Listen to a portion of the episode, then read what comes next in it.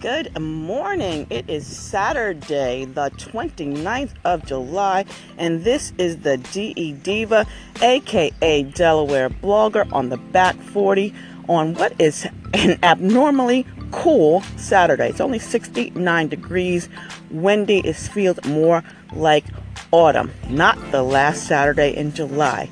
However, tomorrow is going to be 82 and sunny, so maybe I'll get one more pool day out of this month. So I hope that you guys, whatever you're doing this Saturday, that you're enjoying yourself. If you're in the mid Atlantic area, pop open those windows, get some fresh air, turn off that AC, and enjoy some family fun time or just relax and enjoy this beautiful, sunny, lack of sun Saturday. We'll be chatting soon, but until the next time, stay smart, stay safe, stay social, and I'll see you in cyberspace. This is the DE Diva, aka the Delaware blogger. See ya.